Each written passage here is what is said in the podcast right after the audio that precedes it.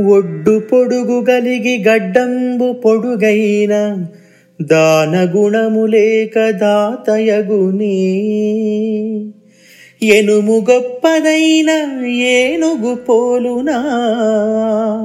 విశ్వదాభిరామ వినురవేమా.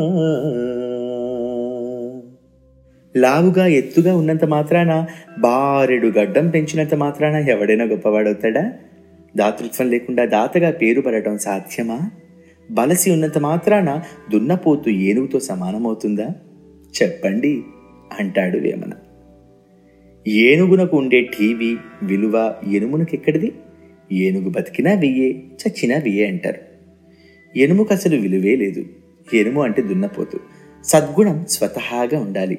అది బయటకు కనిపించనక్కర్లేదు అన్నది ఈ పద్యం యొక్క సారాంశం. చక్కటి నీతివంతమైన పద్యాలు వినడానికి తప్పకుండా వినండి. మన విను మరిని.